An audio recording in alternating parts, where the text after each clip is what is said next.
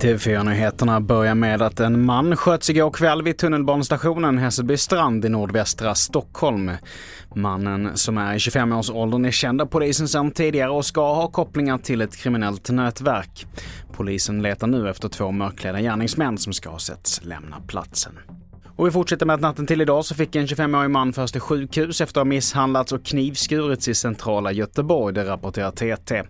Händelsen rubriceras nu som försök till mord och i nuläget så har man inga misstänkta.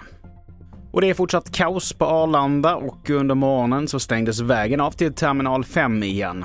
Orsaken till det höga trycket är att resenärer är ute i väldigt god tid och flygplatsen kommer att vara hårt belastad under resten av sommaren. Polisen uppmanar de som kan att lämna bilen hemma och ta sig till flygplatsen med kollektivtrafiken. Och till sist, med bara tre månader kvar till valet så fortsätter medvinden för Liberalerna som nu ligger på 3,5 procent. Det här enligt Kantar Sifo, det rapporterar Ekot. Samtidigt så tangerar Miljöpartiet sin bottenmätning på 2,9 procent från tidigare år och i övrigt så är det nu oerhört jämnt mellan de två blocken. Fler nyheter hittar du på tv4.se. Jag heter Mattias Nordgren.